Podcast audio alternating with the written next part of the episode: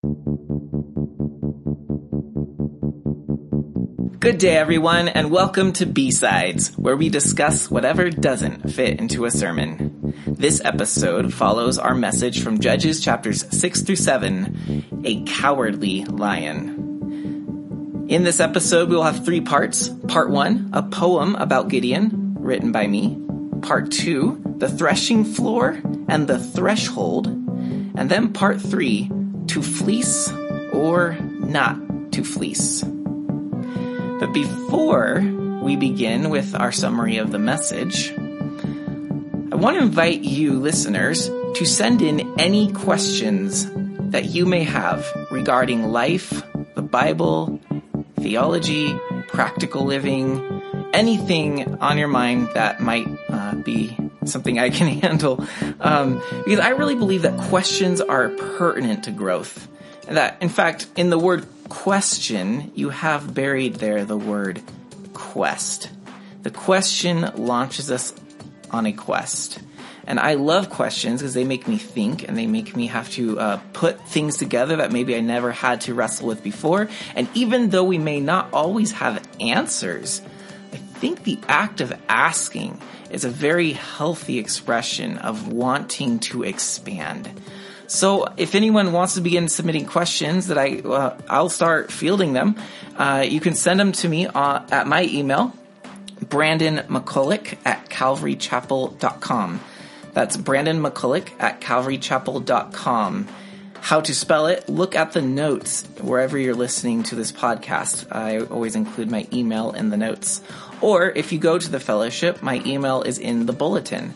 So Brandon McCulloch at calvarychapel.com well, as we start each show, let's summarize Sunday's message in 60 seconds or less. So as we enter into the story of Gideon, Israel has fallen back into their sin cycle and they are now cowering in a cave of cowardice because the Midianites come in and take all their food and they're kept there because of fear. We often, sin will trap us in our caves and fear will keep us there. And what we end up doing is because fear tells us that we're not good enough, that we're too small, we don't have what it takes, we begin to try to add things on in our lives to make ourselves feel safe and comfortable. Well, what God does with Gideon is Gideon raises an army, but God tells him, Gideon, they're too many. And so God whittles the army down to a mere 300 soldiers. And then they conquer the Midianites with those 300 by blowing trumpets and breaking clay jars from which a, la- a lantern would be produced. The Midianites were confused and defeated each other. And that reminded us of 2 Corinthians chapter 4, where Paul says that God's light is hidden within us who are jars of clay. That's a weak timer. And I did not get to get in the fact that we are lions like Gideon, brave, courageous, strong. But it's buried within fear. And uh, God will use breaking to get that out. But let's go forward. Uh, we'll talk a little bit more about that in part two of this episode.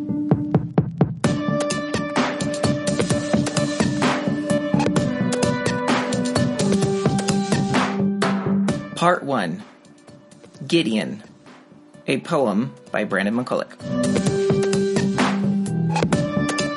I wrote this poem after I prepared the message for Gideon. And I want to say a couple words before I read it so that it can mean more. Um, first of all, I, I like poetry in free verse, so it doesn't necessarily have any rhyming scheme. Um, also, um, the poets I enjoy, so I typically, typically tend to mimic what you enjoy. The poets I enjoy uh, write in a way that draws you into something to chew on, to meditate on. And that's what I hope a poem like this can do. So unfortunately, you're going to be hearing it and won't be able to see it. Um, I may or may not be able to put it online with the podcast, but you, uh, you might just have to go back and listen to it a few more times because it's intended to be chewed on, to be meditated on, to visualize a bit.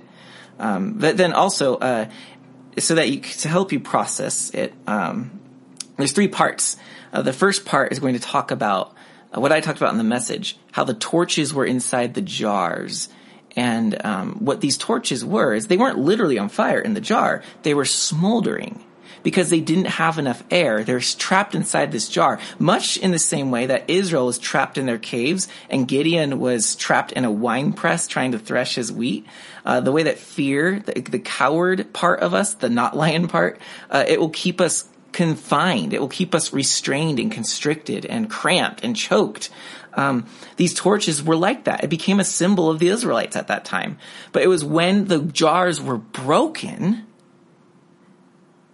that the the air rushes to the torch and the smoldering flame becomes a roaring flame. And that's when we the lion comes out of us. We're no longer cowards but lion. We come out of our cave. We come out of the jar. So the first part talks about that smoldering fire trapped within a jar and it describes uh, the shattering of the jar.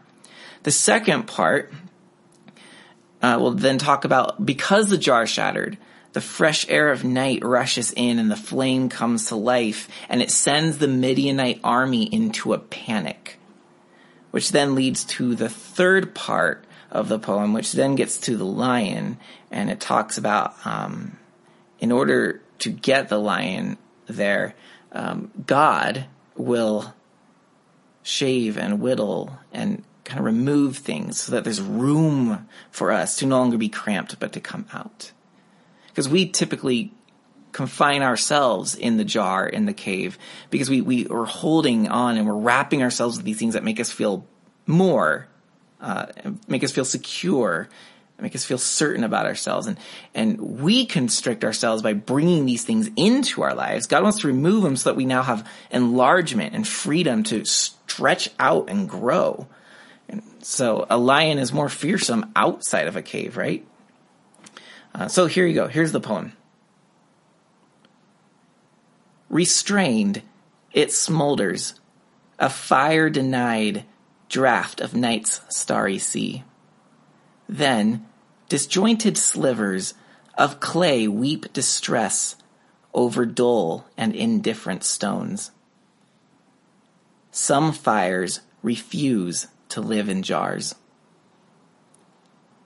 Night's fresh air rushes. It raises the dormant fury to life. It rages, flaming claws unleashed to lash at the black fabric of night.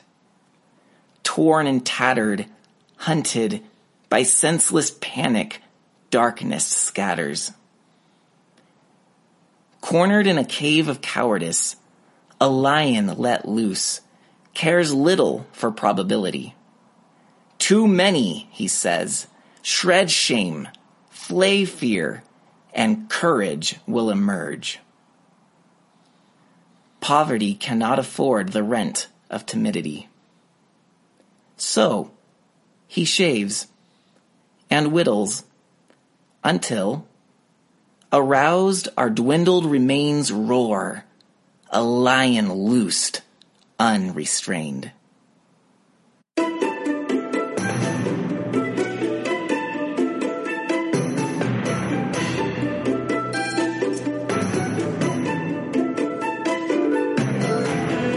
Part 2 Threshing Floors and Thresholds. In Judges chapter 6, we meet Gideon threshing his wheat in a winepress. Let me read. 6 verse 11. Now the angel of Yahweh came and sat under the terebinth at Ophrah, which belonged to Joash the Abiezrite, while his son Gideon was beating out wheat in the winepress to hide it from the Midianites. So the Midianites were coming against Israel during the harvest because they wanted to take all their food, make themselves rich, and then keep Israel weak and suppressed. Um, Gideon is trying to thresh the wheat in a place where uh, he could preserve it and keep it so that he wouldn't be noticed.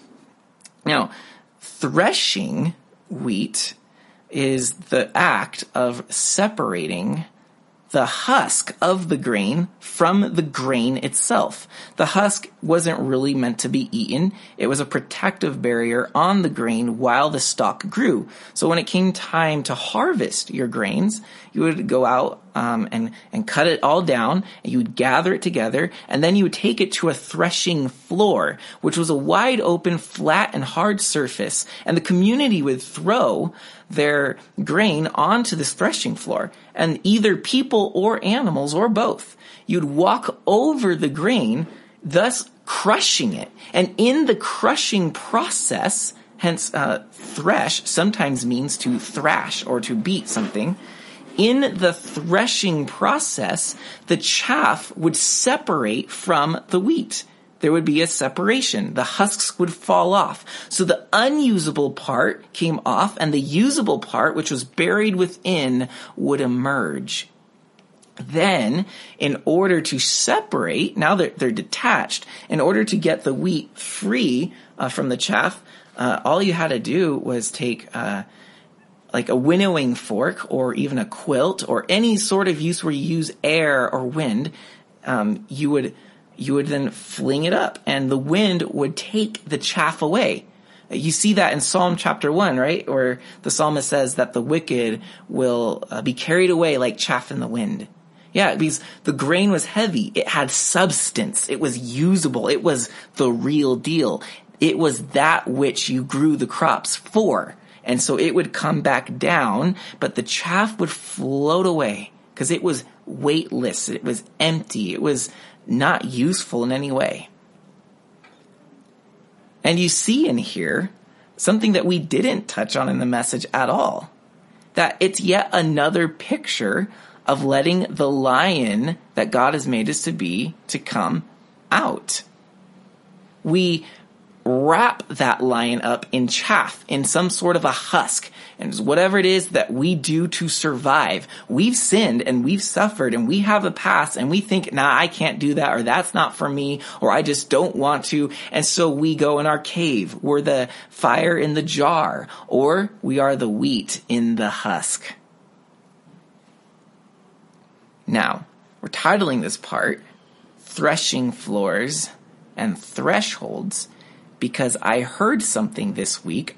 Can't remember where. I think it was on another podcast. Yes, that's right. It was an Irish poet. Uh, John Donohue said that the word threshold comes from threshing floor. So what is a threshold? A threshold is that base at a door, right? Um, it's that part that you step over as you're coming into a doorway. That's a threshold. And so a threshold has also come to be known as that boundary line between two domains, two realms, between two dimensions, one phase of life, another phase of life, outside, inside, living room, kitchen. Thresholds are boundary points of which you move from one place to another, one phase, one stage, one growth to another and it's in the threshing floor. It's through the act of being threshed that we pass from one phase to another. We cross over the threshold. Yeah, it's not comfortable being threshed. We don't like the chaff being removed, the husk being taken off of the wheat. Sometimes we felt comfortable and secure just as we were. But then there's some sort of crushing that happens. And then there's the removing as wind blows and there goes your husk. You liked that husk. You were wrapped in it. It was comfortable. It was cozy. You, it was what everybody saw you as. But this now naked and uncovered and exposed and vulnerable grain of wheat, it's uncomfortable. That's the threshold. That's you going from this phase to that phase. That's us being in sin and suffering and being moved to salvation and hopefully from salvation to service for the world. That part that Israel and their judges never seem to be able to get them to. And here's the thing. We go through seasons in life, right? We go through seasons where there's a new harvest at different periods of life. And so there's a new opportunity for us to be threshed. There's a new threshold for us to cross over. So our being threshed is not something that happens only once. It's as if when you take the husk and the wheat is exposed, or we take the lion out of the cave, it's as if every time this happens, or the fire out of the jar, every time this happens, the lion roars more ferociously. The fire flames more brilliantly. The wheat is tastier and more nutrient rich and more satisfying.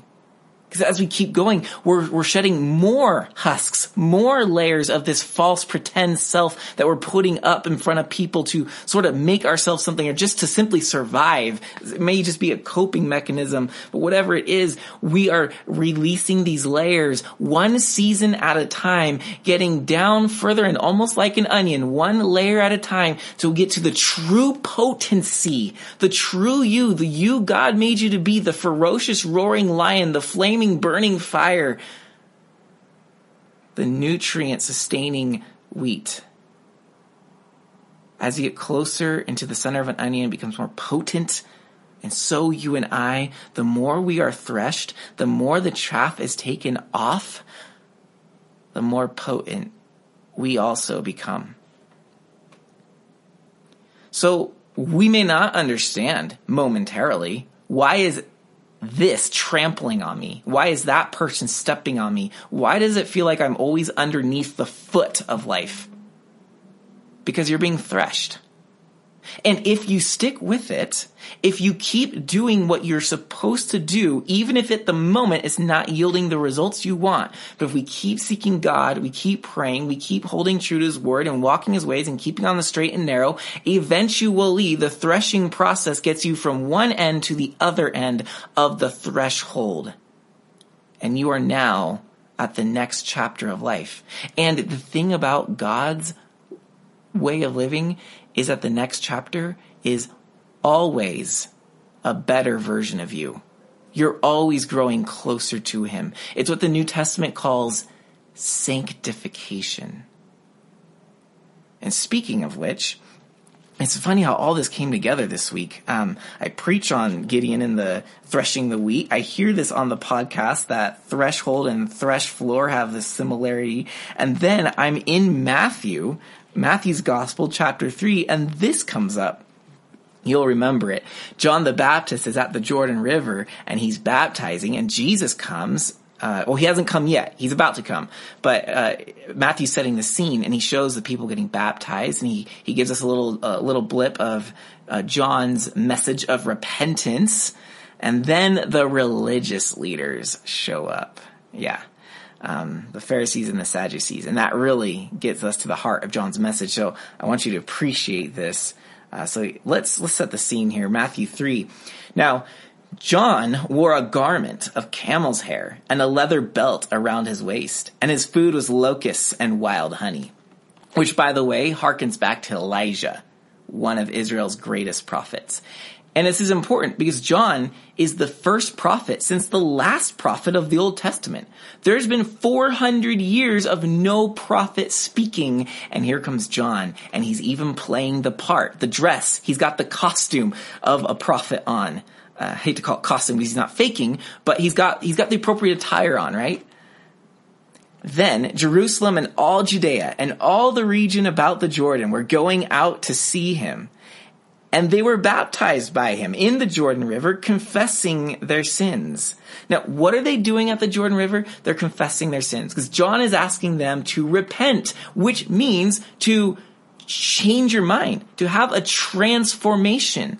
Um, just like going through a threshold. I once thought like this. I saw the world like that. Now I see it like this. Now I see it like that. Right? There is, I was this, I crossed over, now I'm this.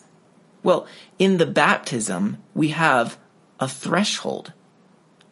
John is in the wilderness, we're told. They're coming out from Jerusalem and Judea. He baptizes them on this wilderness side, and they cross over the Jordan in their baptism and exit on the Jerusalem side, going back to life in Israel. And if you remember, hopefully you do, because we just covered this, this is the exact pattern that Joshua took the Israelites through as they entered the promised land. from the wilderness through the Jordan River and into the promised land. Thus, the prophet John the baptizer is calling Israel to a new phase. He's saying, in a sense, when he says, repent, uh, be baptized from your sins, what he's saying, in a sense, is we have come to the threshold. Everything is about to change. Will you cross over or not? And then he continues. But when he saw many of the Pharisees and Sadducees coming to his baptism, he said to them, now remember, these are the religious leaders, and they're two very different classes of religious leaders who teach some very different beliefs, but nonetheless, they believe in Yahweh as Israel's God. Uh, they come, and uh, he, he now addresses them. You brood of vipers! In other words, you offspring of the serpent. Catch that Genesis 3:15 illusion? You brood of vipers! Who warned you to flee from the wrath to come? Bear fruit in keeping with repentance, and do not presume to say to yourselves, We have Abraham as our father. For I tell you, God is able from these stones to raise up children for Abraham. And even now, the axe is laid to the root of the trees. Every tree that therefore does not bear good fruit is cut down and thrown into the fire. That is his message to the religious leaders. Oh, good for you. You know what God you belong to. Well, now live like it. bear fruit.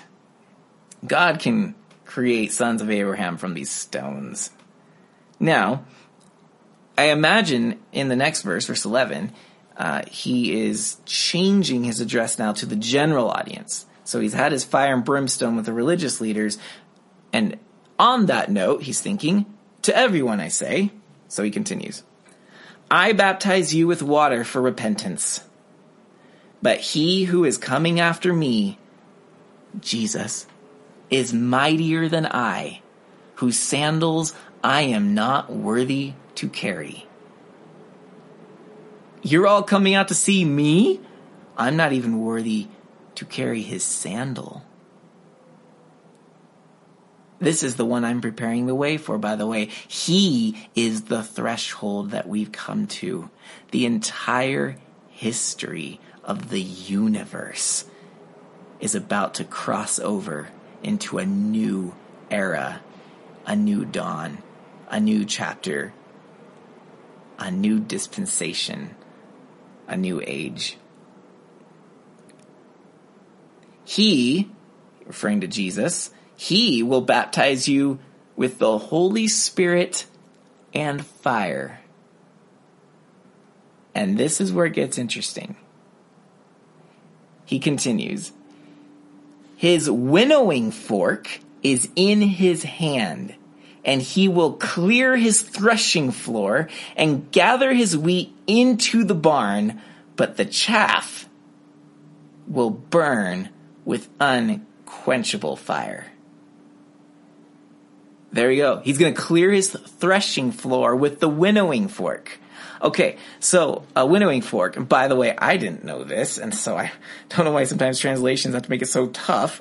but the winnowing fork, uh, to winnow simply means to sift, to separate. It's kind of like what you're doing when you're threshing. The winnowing fork would just been a fork where you're doing that with. So you fling it up in the air, and the wind would take the chaff away. Okay, so he's got his winnowing fork in his hand. In other words, life is threshing us. Life is threshing us. You know that. I don't have to tell you the ways you've been threshed. Jesus is coming, John is saying, and here's where the threshold is. He's coming to determine what stays and what goes. What was fake and inauthentic in our lives? What was worthless and useless? What were those things that just had to go because they were not going to live forever? And what were the things that were genuine? What were the things that were of God? Where was the fruit of the Spirit in our lives? Where is that part of us that will live forever? And He is going to separate the two. The chaff, your cowardly self, the jar of clay, will forever be gone. But it was what was within the part of us that is the image of God, the part of us filled and enlivened with the Spirit of God, the Spirit of God that brings those little embers, the smoldering embers, to life. The one that gives our lion a roar instead of a squeak toy. That's coming. And he's going to separate those. Now, we often read that, and here's here's what really struck me about this. Of course, I've always known about this passage. It wasn't like, oh my goodness, I've never read this. It was more like, I usually, and we usually hear it this way, usually read it as there are people who are chaff and people who are wheat. Jesus is going to determine the people who should burn in hell forever and the people who should be gathered in his barn, aka heaven, forever. Now, I'm not saying that this is not saying that. I don't know. I think it's somewhat ambiguous. But what I'm wanting to point out is, okay, let's leave that there, right? That Jesus will be the judge of who goes where for eternity. Okay, we'll leave that there. But also, and perhaps more helpful once you are saved, is looking at this as a passage about the seasons of life when we are being threshed and we're coming up upon a new threshold is that what's happening is there's this process of transformation in which Jesus, by the way, John said he's holding the winnowing fork. Jesus is the one who will be gently separating for us the husk of our small self from the grain, the wheat of our true self. Don't you just love that? That we're going to come through seasons and patterns all the time of continual growth and transformation. And every time it's going to include a need for repentance. You're not always going to have to repent from some moral failure. Sometimes we're just going to have to repent from doing life a certain way and realizing this isn't the best way. I now see, I've come to a threshold and I can see on the other side, there's a better way of living. There's a better way of following God. There's a better way of doing that. And every time we cross over, another layer of the husk is removed. Oh, friends, this is just so, so good. By the way, uh, I started looking around at translations to see if, if, if, if, if I'm not without, if I'm within reason to read it this way, that the whole threshing uh, could be referring to our growth in this life as well as our eternal future. And my answer was yes, you can read it that way. And here's why. One translation reads it like this. Um, by the way, I'll just tell you since you're probably wondering, it's the message. I know some people don't like the message, but I think the message often provides for us, maybe not the best translation of the Bible, but a good commentary of what you're reading. Because it is an author, and by the way, he had a team of editors, so it wasn't just one person. So he had a system of checks and balances, but it is an author, Eugene Peterson, who's saying, hmm, what if we read it like this? So, uh, let me read it to you. I'm baptizing you here in the river, turning your old life in for a kingdom life. The real action comes next. The main character in this drama, compared to him, I'm a mere stagehand. He will, he will ignite the kingdom life within you, a fire within you, the Holy Spirit within you, changing you from the inside out. He's going to clean house, make a clean sweep of your lives, He'll place everything true in its proper place before God. Everything false he'll put out with the trash to be burned. Do you hear that? He'll place everything true, the wheat, in its proper place before God.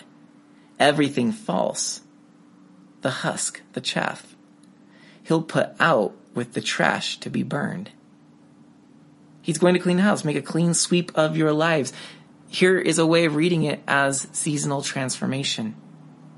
And then I also just loved how uh, this reading went along with the whole Gideon theme of of the fire being stirred up within us, where it said, "He will ignite the kingdom life within you, a fire within you, the Holy Spirit within you, changing you from the inside out.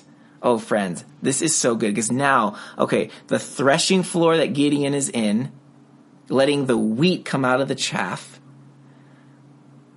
the image of just the illustration, well, yeah, the image of Israel in the caves because of sin needing to come out, which I added the picture of a roaring lion coming out, and then the smoldering flame in the jar rising to life when the jar is smashed. And that is what Jesus is wanting to do. Ignite that life, the kingdom life, his life, his full, deep, sustaining, everlasting life. He wants to ignite that within us. So that's why sometimes we sin and make mistakes and suffer. That's why sometimes, unrelated to sin, we get trampled underfoot by life and people and circumstances. Because God is threshing so that we can become truer, more substantial people of character.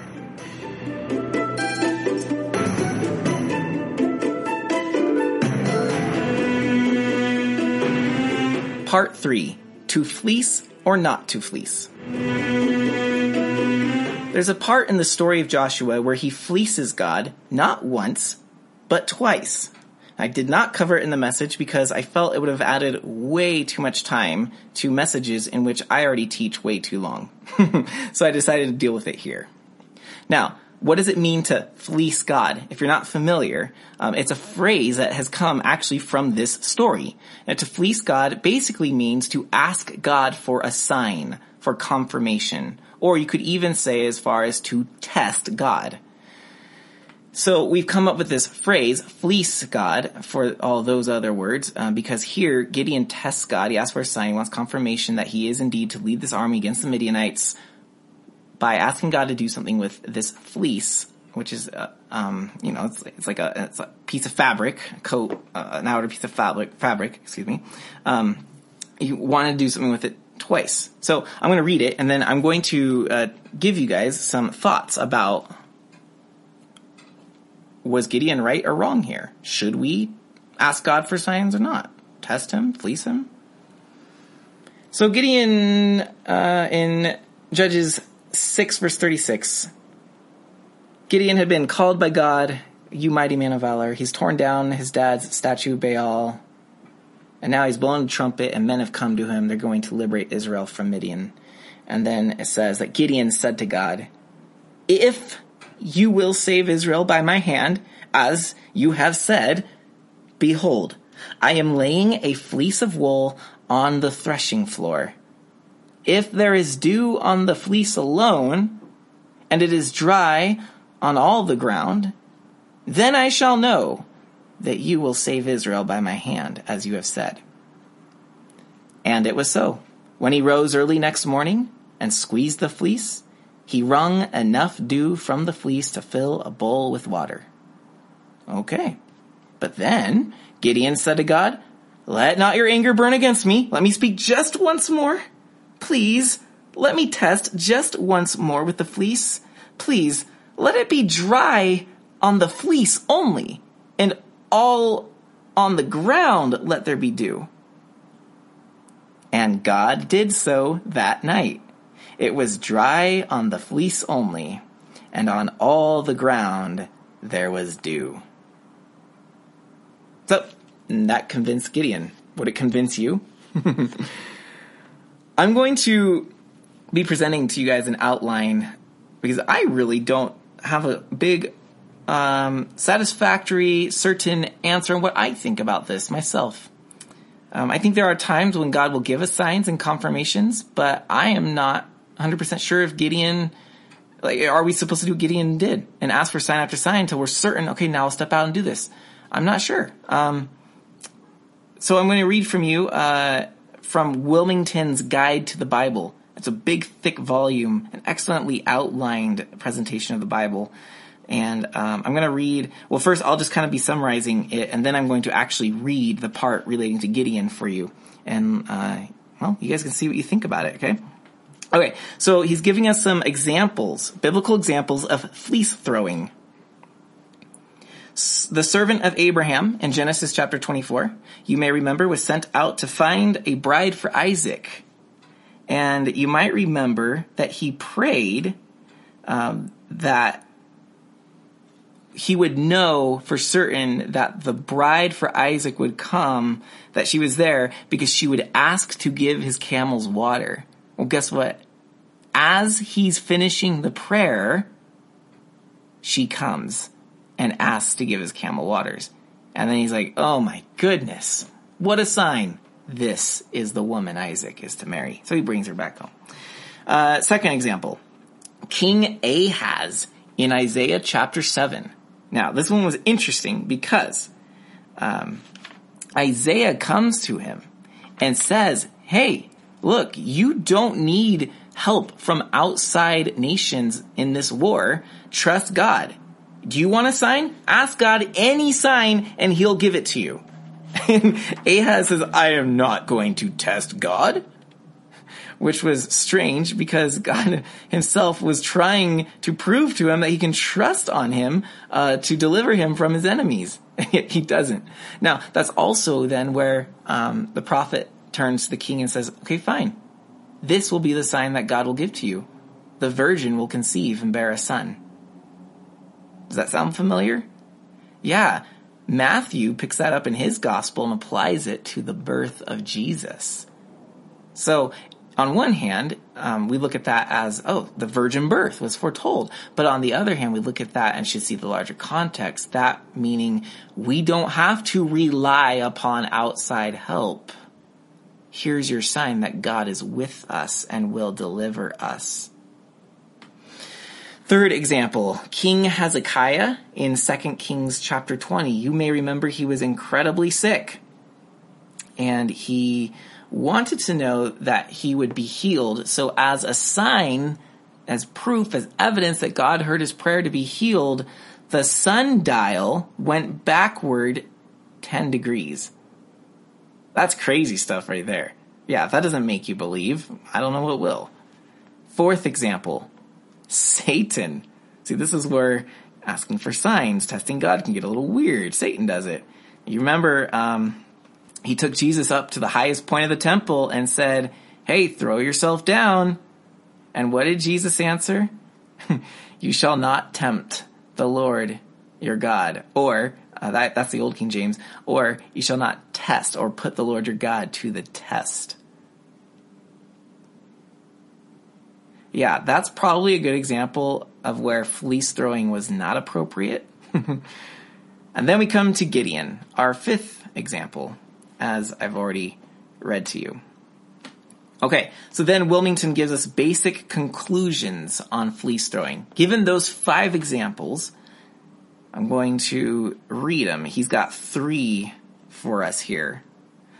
On certain occasions, the believer may rightfully seek God's will through a fleece, a sign of some sort. This may be done, one, if the scriptures have not already answered his request. In other words, it should be totally in error to throw out a fleece concerning whether God desired a believer to quit body harming habits, for to do so is clearly implied in many passages.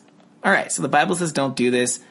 don't fleece God on that. He's already given you his answer. Number two, if the immediate circumstances are indefinite and unclear, then we may fleece God.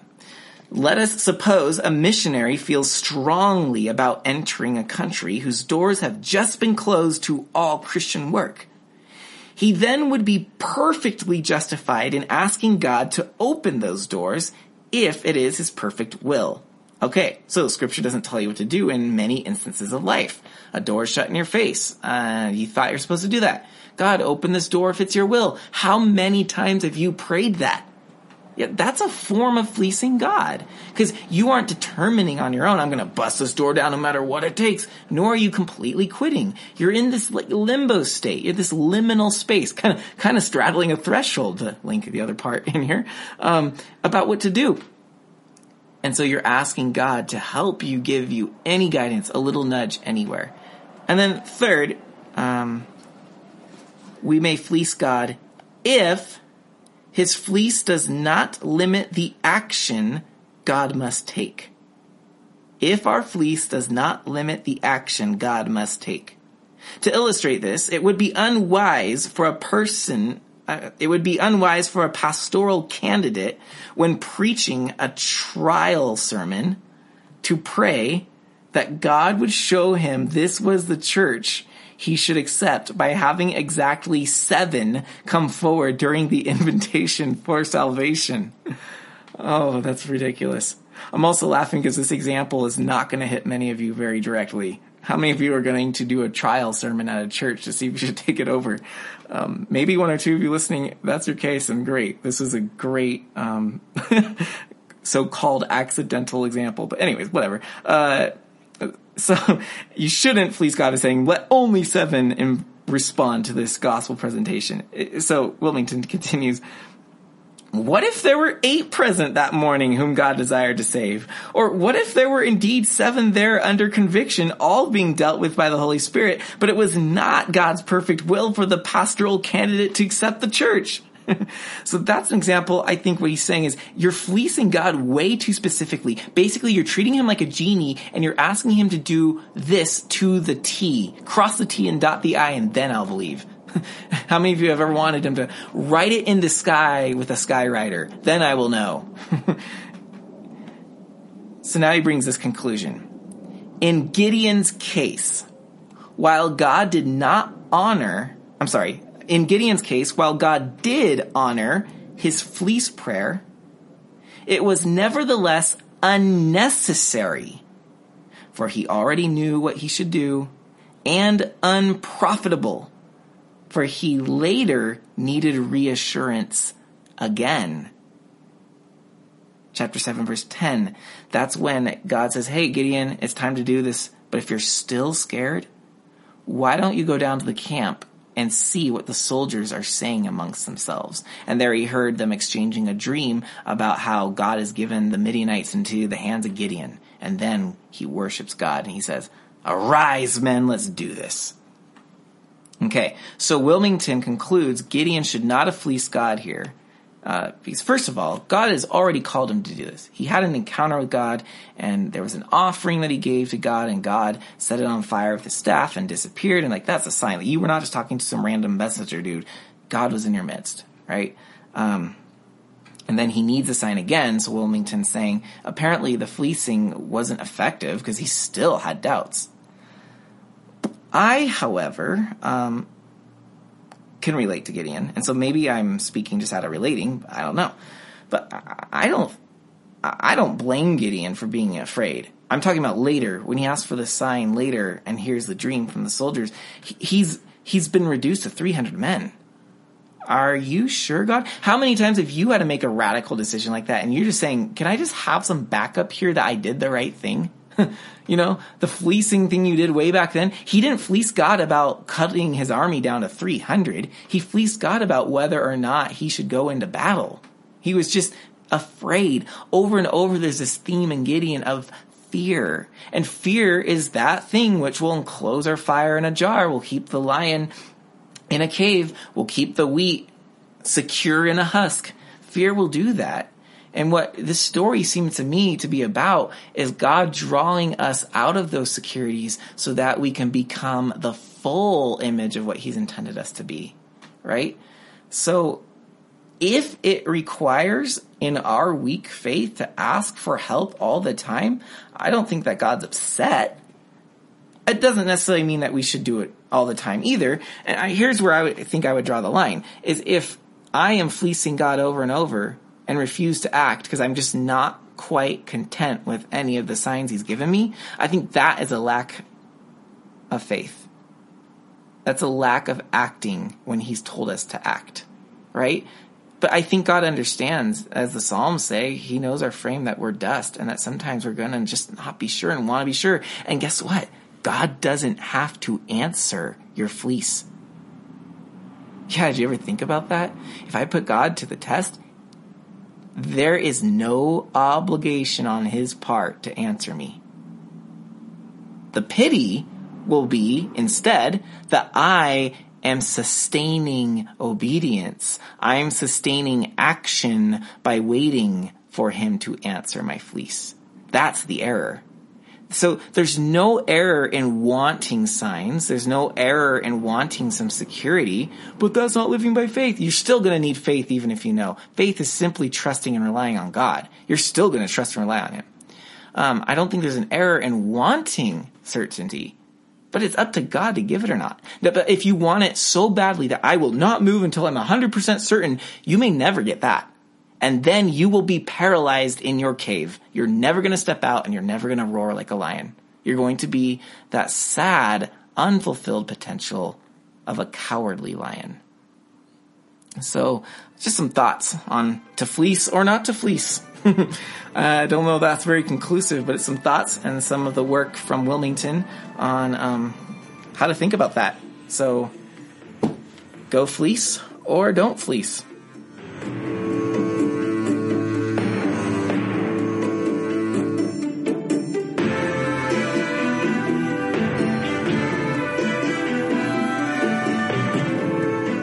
And now to close with a preview of the upcoming chapters, as we always do, we'll be in Judges 13 through 16, looking at Samson. Pastor Mike will be teaching that, as I will be performing a wedding on Sunday. So Pastor Mike will be teaching that. Um, so the preview is going to be much more superficial because I'm not actually in the text studying for it. I'm not gaining a ton of insights. Uh, I just there's some things though that I would like to point out that you can read about. Um, but you might also notice uh, just in our um, desire to give ourselves kind of the big picture of the story of the Bible, we are flat out going right over one judge named Jephthah, and um, that is a tragic tale. And I think I will give a segment to that on the next B side. Um, because yeah, Jephthah is and it's also one of those hard. I, remember studying this passage in the school ministry, uh, not in great detail, but it was part of a project, and I, I can't remember if you just picked a passage or if we I actually did this one. But there's all these hard passages in scripture to interpret, and this is one because at the end Jephthah promises an oath to God. Hey, if you give me victory, I will devote to you the first thing that comes out of my house. And his daughter is the first to come out and greet him, and he wails because she had no clue, and now he's got to devote her to God. And there's all the debate. What does that mean? Does it mean devote her to virginity? Does it mean that she's going to be, you know, some sort of version of like a Nazarite vow? Or does it mean what it seems to mean? Sacrifice. And did Jephthah, was this a, like an oversight? Should I have off said the first animal that I see, or or did he have a sense that it would be a human, but thought maybe be a servant or somebody not as important? Which of course would raise all kinds of questions about Jephthah's character, which of course Judges does all the time. Uh, these judges are not wonderful examples to live by. It's their courage. And yet, shockingly, Jephthah is one of the ones uh, at least alluded to in the Hall of Faith in Hebrews chapter 11. But here's here's Jephthah's really in a lot of um, commentators' perspective. He's the turning point of the book of Judges because though Gideon sort of went from great to not so great in the way he sought revenge upon some of his own Israelites, and then just became this uh, reclusive and um, reclusive guy who sets up this idol figure that all the he takes the gold from the people and then creates an ephod, which is this vestment for um, divining the God's will and stuff. So it's idolatry. Uh, in Israel, it says they, they they whore after that. Like Gideon doesn't end well. His son is just a tyrant, uh, and then Jephthah doesn't end well either, uh, possibly sacrificing his daughter. And then we come to the last and final judge, at least major judge. There's a few minor ones in between, but the the twelfth and final judge is Samson, and he's just morally he's the worst of the lot. So Judges has been spiraling downward. And what you're also going to see coming up after chapter 16, chapter 17 through 21, um, just the worst of the worst in Judges. This book You know, it starts dark with Israel struggling, and it ends really dark with Israel beyond struggling. they are inflicting their own suffering upon themselves. And, by the way, it's also how Samson ends. He ends in darkness. His eyes gouged out. He's blind. And he's where? Of all places, a Philistine temple. He's where Israel has been, and the reason the book of Judges is such a struggle, whoring after other gods in their temples. And he does bring down the temple and kills more Philistines than throughout the rest of his life, but he becomes a symbol of Israel itself. Just morally deteriorating to the point of blindness and imprisonment and just full on living in the temples of other gods. So that's one thing to look for is look at look at Samson, yes, as a genuine individual judge, but also that his life is a symbol of Israel as a whole. So you can look for that. Also, notice that Samson is a Nazarite, which means he has to grow his hair out. He cannot eat anything related to the vineyard, eat, drink, touch, uh, and he cannot touch a dead body. Look for the ways in which he violates this vow. Because it seems that his strength, and we all know Samson has supercharged strength, his strength lies in his dedication to Yahweh. It's when he begins to go against these vows, and specifically when he's hanging around a prostitute who cuts off his hair, that he loses his strength. It's not that the hair had magical powers and made him strong. It's that the hair was a symbol of his dedication to Yahweh. And he now flirted with this prostitute to the point that he's no longer devoted to Yahweh. So the hair gets physically cut to just, to make the symbol perfectly clear for us that Samson has turned his back on his devotion to Yahweh and he's therefore lost his strength. Not that Yahweh, not that God punishes us for, you know, oh, I made you such a loving person. People see you, you're such a good servant, but you did this one sin, so you're no longer a good servant. You're going to be selfish the rest of your life. That's not how he works, and that's not what he does to Samson. It's a symbol, it's a lesson, it's teaching us and showing us that when we don't devote ourselves to Yahweh, um, we lose strength because the only strength we ever had was in him from the beginning. And so the church loses its effectiveness. It loses its strength when we stop being devoted to Jesus as the way. The church, uh, you, you Christian, you lose your effectiveness. You lose your power, your strength in the world when you start just letting anything into your life. Um, I'm not. Call- I'm definitely not calling for legalism here either, because I've seen what legalism can do, and in a sense, Samson can also be. You can try reading it this week, see what God shows you. Uh, you can read it as a symbol of what happens when we live in legalism. That we have to do these things. Well, how many times do you see people rebelling against that spirit, right? Um, Jesus didn't come saying you have to do these things in order to be blessed. You have to do these things. No, Jesus came just showing us that this is a better way. Come or don't come.